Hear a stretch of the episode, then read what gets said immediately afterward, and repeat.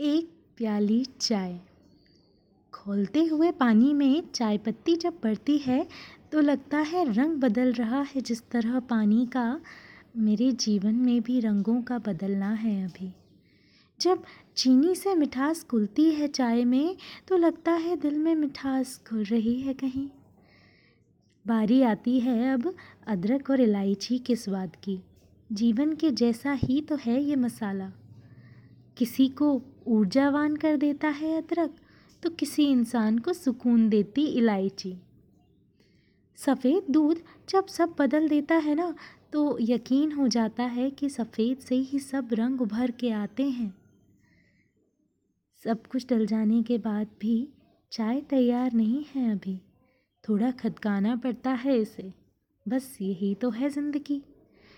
सब कुछ है हमारे पास। पर थोड़ा तपना है धूप में अभी। भीग जाना है बारिश में, आँसू छुपाते हुए और सर्द रातों में चाय की प्याली और कोई गीत गुनगुनाते हुए। लीजिए, हो गई मेरी एक प्याली चाय तैयार। यही मेरा वो सुकून का वक्त है, जो मैं बिताती हूँ अपने साथ। अखबार से दूर, हर सुबह बरामदे में कोने में बैठकर निहारती हूँ।